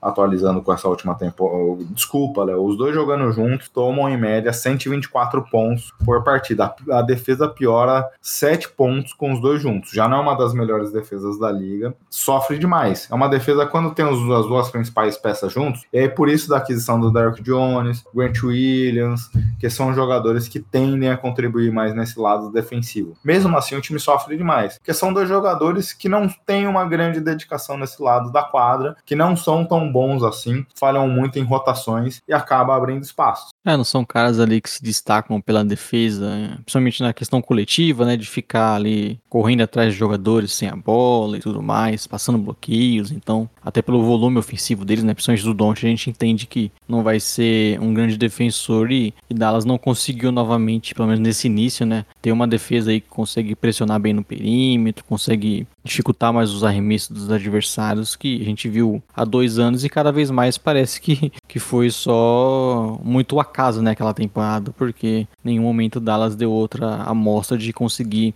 pelo menos ser razoável, né? Porque com o time com Don't, Kyrie, a gente não espera, não precisa ter a melhor defesa, sabe? Não precisa ser o Celtics, né, Gui? É só um nível um pouco melhor, você já consegue já ser mais competitivo. Vamos ver se em algum momento um, um desses caras aí é, consegue mudar isso, né? É, até porque, Léo, você falou de dois anos atrás, quando o time teve uma defesa top 10, nem o Jason Kidd sabe explicar o porquê. Quais foram os ajustes técnicos que levaram o time a ficar tão bom assim. Então, é, foi um acaso, esse né? é, o, é o acaso, puramente o acaso. Teve uma questão de esforço e tudo mais, mas é, isso influencia até a página 2. Tem, tem uma questão tática aqui de preparação. Aí você falou do outro ponto também. Se esse time tivesse fazendo mais pontos do que tomando, só lá, beleza, valeu a pena o experimento. Mas até agora não é a realidade. Então, esse é o ponto crítico aqui pro Mavis. Como eles vão proteger suas duas principais estrelas quando estiverem juntas, para que a gente veja aqui o time funcionando. Porque a gente tem visto muito aqui, Léo, assim como eu comentei do Warriors, o time variando. É, nem todos os momentos que um está em quadro, o outro está em quadro. O time vai variando demais nessas rotações. A gente sabe que para fechamento de jogos, os dois vão estar em quadra. Para playoff ou play-in, onde é que o time esteja na pós-temporada, também vai ter é, uma preparação diferente, um volume maior dos dois em quadra. Então isso é fundamental. A questão defensiva, concordo, é a principal preocupação do time aqui nesse momento. E aí um ponto que a gente não viu como prospecto, ainda não viu muito nesse começo, Léo, mas pode ser um fator futuramente, as nossas críticas em relação ao Lively é que, apesar de ser um pivô magro, não é um pivô rápido, pelo menos a nossa visão como NCAA jogando por Duke. Era um pivô que era muito explorado em matchups contra armadores. Aqui a gente não viu isso acontecendo ainda. O tio, obviamente, com o Kyrie e Don't, o time foca em atacar essas peças, né? Pode ser que em algum momento a gente comece a ver também outros jogadores sendo expostos aqui nessa questão defensiva. Ontem contra o Nuggets, começou a partida, Grant Williams marcando o Jokic. Passou umas cinco passes de bolas que o, o Denver já tinha aberto 15 pontos, colocou o Lively. Passou um pouquinho, foi o Max Kleber. O time não tinha resposta. É, é difícil essas situações defensivas aqui pro Mavericks. É, vamos ver se eles conseguem achar alternativas, né? Porque também às vezes é aquele cobertor curto de, putz, preciso colocar o Derrick Jones Jr. pelo atleticismo dele, pela defesa, e, e mas isso acaba acarretando em outros problemas, né? Então, é o Dallas, como a gente falou, tentando, que tentou montar um elenco aí melhor, conseguiu boas peças, mas mesmo assim não, ainda não sei se vai ser o suficiente, né? Exato, Léo. Mais ou menos uma hora e meia aqui de material bruto. Vamos passar rapidamente, Léo? Pode ser jogador aqui ou time, mas cada um dá dois destaques positivos ou negativos do que achou fora isso, mas só que aí sem um debate, mais um comentário individual que você queira trazer aí. Que um ponto que a gente vai ter que observar mais pra frente, Léo, é o Bucks aqui, as questões defensivas do time tem sido um fator importante pra gente observar. É, o time tá numa campanha positiva, mas chegou a ter uma das piores é, defesas da liga, se eu não me engano, virou ali como a segunda pior defesa, tomou uma saraivada de pontos, é, até, nesse momento é a terceira pior defesa, chegou a tomar uma saraivada de pontos do Raptors, que é o pior ataque da liga, e passa muito pelo ponto que a gente falou na última semana quando analisávamos aqui, Léo. Lillard, junto com o Malik Beasley, torna esse perímetro muito fraco. Então, o, o, time vai precisar pensar em como proteger de uma, de uma maneira mais consistente o Lillard. Não é com Beasley que vai ser essa proteção. É, tem ainda a questão do Middleton, que tá retornando, e ele é um defensor sólido, não um defensor, não o melhor defensor da NBA, algo do tipo. Mas o time vai precisar pensar em como proteger melhor o, aqui o time. E a gente falava de como o time tinha poucas peças ali no perímetro para essa proteção, né? A gente chegou a cogitar o Crowder, é, não é necessariamente o melhor jogador, tem o Conaton, tem o Bill Champ, que você mesmo tinha destacado em outro momento, que poderia ser o nome que você via com mais segurança. Ontem eles venceram os Knicks ali num placar, até de maneira geral, no final do, da partida chegou a se correr um risco nessa partida, e o que eles tomaram pontos do Jalen Brunson nesse jogo, principalmente pelas questões é, de defesa, Léo, 45 pontos do Brunson, muito pela facilidade que ele tinha que, de finalizar é, ali em cima dos seus marcadores. E se o Wendell tivesse num nível aceitável, eles perderiam aquele jogo ontem, viu, Gui? E, e é legal, né, que você vê, não é, não é legal, né, pra torcida, mas, putz, como às vezes o, o, o, Lillard só não sabe o que faz, né, tipo, ontem teve uma bola que o, Julius Wendell tava com ela ali na, meio que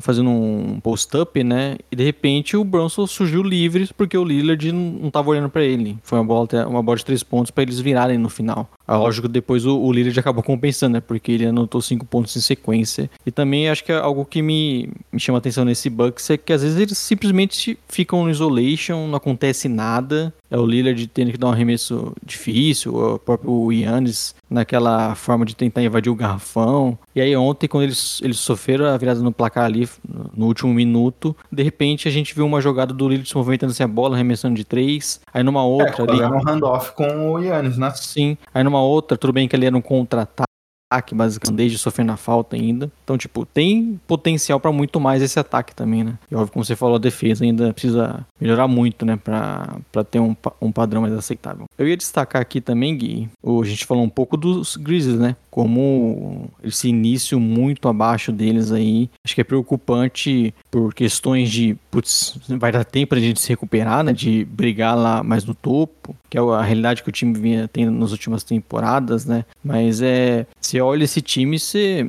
é, você não consegue identificar que é o Grizzlies, né? Aquele time mais rápido, jogando em contra-ataque, que, que tinha muita essa característica, né? E, e vem sofrendo demais. Não, não contar com o Diamana, acho que acaba contribuindo bastante para isso. Fora também os desfalques aí do, do Adams, né? E acho que a principal saída para mim vem sendo a questão do Tyus Jones. E então o time vem sofrendo bastante aí para conseguir ser razoável, né? Ontem eles perderam, acabaram perdendo pro Blazers, sabe? Então, é, acho que é tudo dando errado para eles nesse início e acho que fica muito alerta, né? Apesar de ser ainda apenas seis jogos, né? Seis derrotas.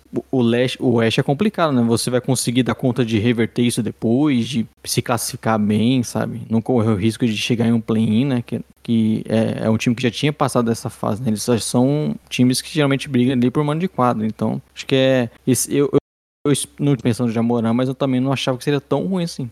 Ah, não. É... Zero derrotas, Léo. Wizard já venceu, Houston já venceu, Hornets já venceu. O Bulls venceu, Se o Bulls venceu, você devia ganhar também uma partida. O Bulls já venceu duas, Léo. Então... então, então.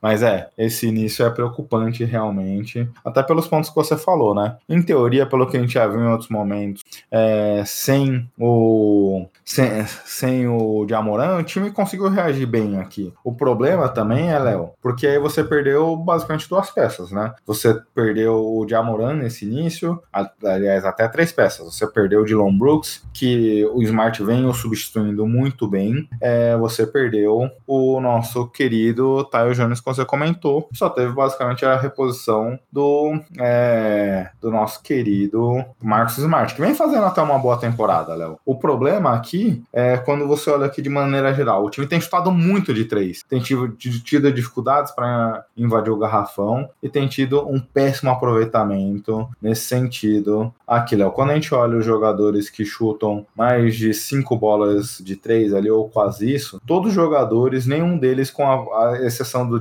JJJ, nenhum deles com aproveitamento superior a 35%. O time tem estado muito abaixo, tem tido problemas de infiltrar, tem tido problemas de pontuar ali no perímetro, e aí isso acaba sendo fatal, né? O time nem tem uma defesa tão ruim assim. É, obviamente é ruim para uma defesa que liderou NBA nos dois últimos anos, mas o ataque está sendo tenebroso, Léo. Quase 100 posses de bola, quase 100 pontos a cada 100 posses de bola. Um ataque muito engessado. E aí, principalmente o Dia faz muita falta, né? Falta um organizador desse ataque, porque o Smart nunca foi um organizador. Falta também é, jogadores que quebrem a linha defensiva. Exato, é. Ainda é muito preocupado com essa temporada do Grizzlies. Vamos ver se eles conseguem, né, com esse time, encontrar vitórias para dar uma tranquilizada e esperar a volta do Jamoran. Exato. Quer fazer seu último destaque aí de times ou jogadores? Bom, eu ia destacar um, um jogador, Gui, que é o Tyler Hero. Que ele jogando muito, né? Jogando muito bem. Se o, o Miami tem duas vitórias, é muito por conta de como ele vem sendo um, um, cara que parece que subiu ainda mais um patamar no jogo ofensivo, né? Arremessando muito bem, sendo o principal criador de longe do time, né? Jimmy Butler não teve um, não tem um início tão bom assim de temporada, né? Como já é um pouco de costume também. Mas Ontem, sendo cara... o Hero sempre foi só um scorer, né? Ontem, tudo bem, um Wizard, mas beirou um triplo-duplo, Léo. 24 pontos, 10 rebotes, 9 assistência. Eu ia destacar isso, Gui, mas a sua parte ali e acho que não sei se, se vale a pena, né? porque o Wizards não sei se a gente consegue falar que é um time de NBA. Inclusive, não sei se você tá acompanhando os highlights que aparecem do Wizards, é coisa assustadora, meu Gui. Mas o, o Hero acho que vale destaque, né? Porque foi aquele cara que ficou muito em debate por ser possivelmente um jogador que ia ser trocado. Aí muitos desvalorizavam dele, né? Porque o, o Blaze não tinha muito interesse em ficar com ele. E aí falavam que ele não é tão bom igual alguns jogadores ali da, da mesma idade, da posição ali. Mas eu acho que o, o Tyler Hero vem provando que é, é um cara capaz aí de comandar um, ataque e vem sendo o principal jogador do Heat, que não tem um início tão bom assim, mas poderia ser muito pior sem ele.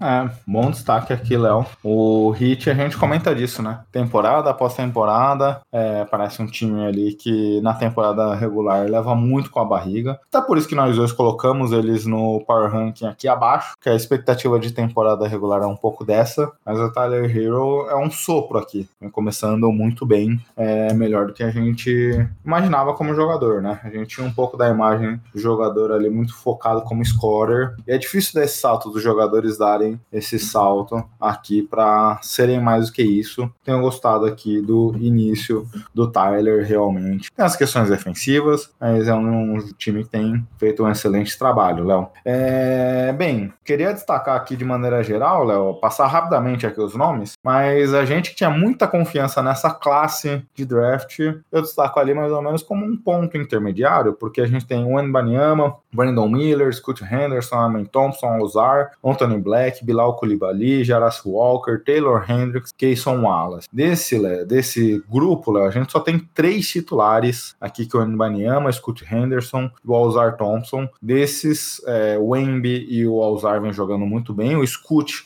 teve um começo bem ruim, vem melhorando, machucou agora, deve perder algumas partidas. A Main Thompson ainda bem abaixo. O Brandon Miller acho que sólido, mas não tem tido um grande destaque assim de criação de, de criação de pontos defensivos e tudo mais, ainda tem uma adaptação. É, Anthony Black começou a entrar na rotação agora, Bilal Koulibaly ainda muito tímido, Jarassi muito tímido, Taylor Hendricks muito tímido, Kayson Wallace um bom nome, só que ainda muito tímido. Eu pensei em destacar alguns novatos aqui, Léo, mas a gente, eu tinha uma expectativa, tudo bem, ao começo ainda, mas uma expectativa maior com essa classe, viu? Eu achava que a gente veria grandes impactos já de imediato, a gente veria alguns jogadores ali na disputa de Rook of the Year ter uma grande disputa. Pelo que a gente viu até aqui, não tem tido grandes nomes assim, obviamente. O que o Embi fez nessa, nesse último jogo contra o Suns foi espetacular. O que o Alzar tem feito de maneira regular tem sido espetacular. Brandon Miller tem sido um jogador sólido, mas são poucos os nomes que a gente olha para essa classe e consiga destacar, viu? Eu esperava um pouco mais esse pool aqui de 10 jogadores. Muito comum a gente ver esses jovens já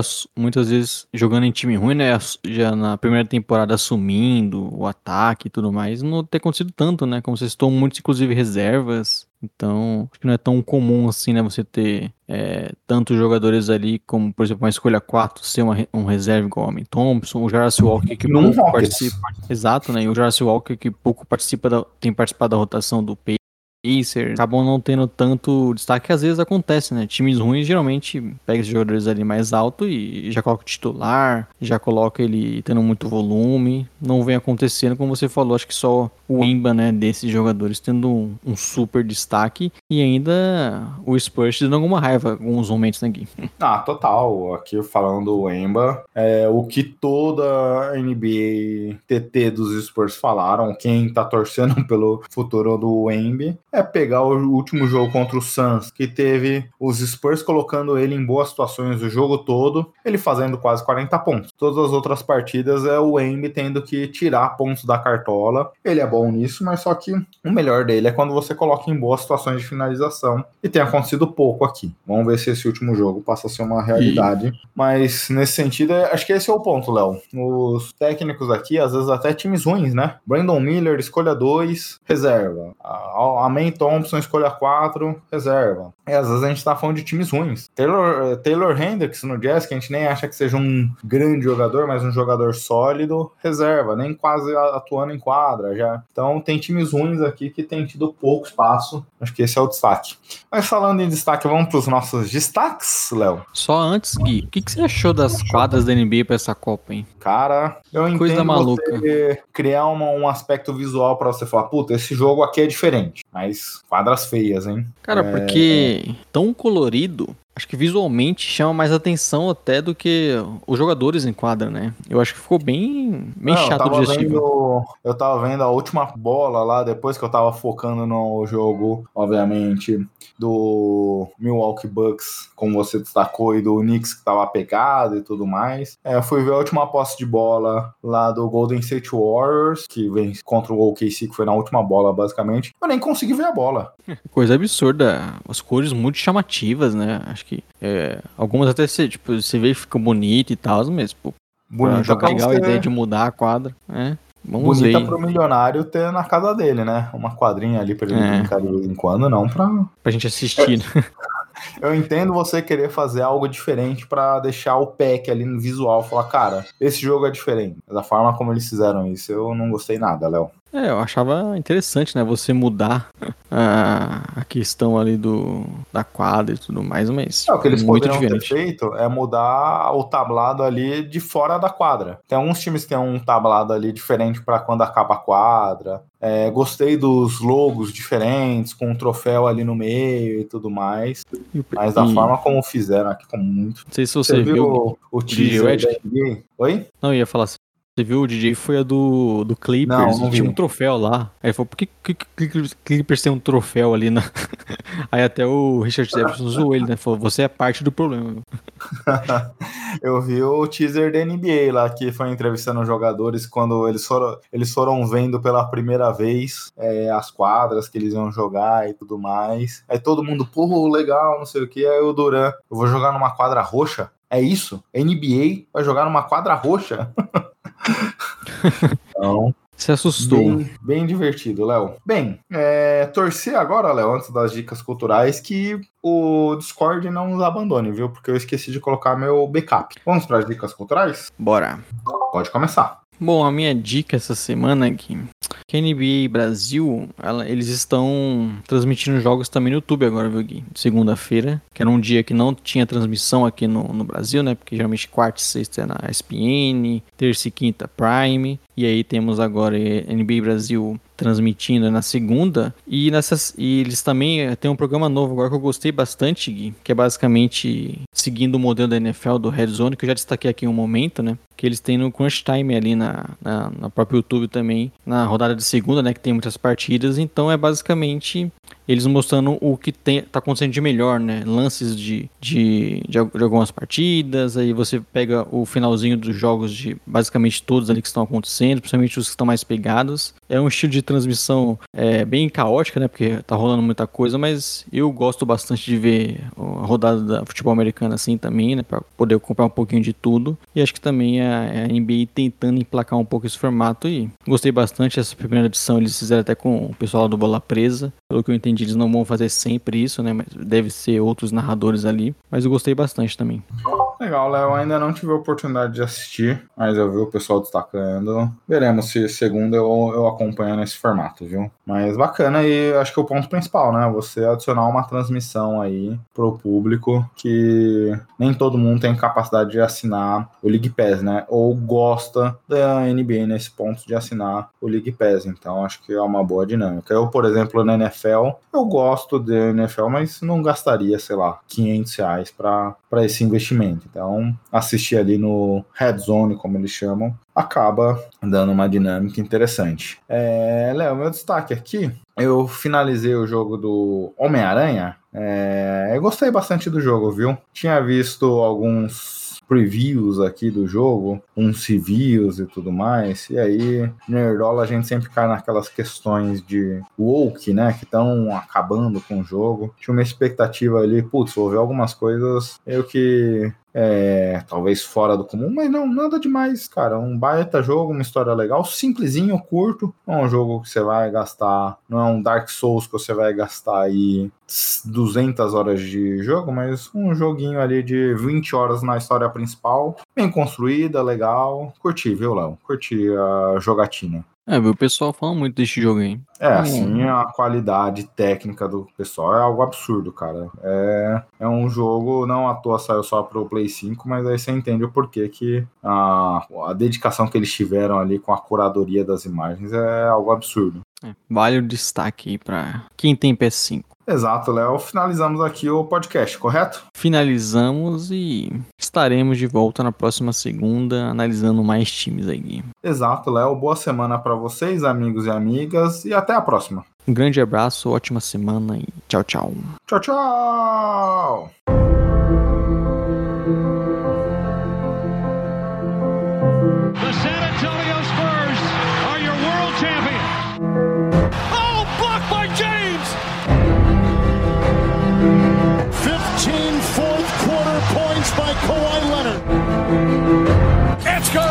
Kevin Durant from downtown. Bryant for the win. Bang!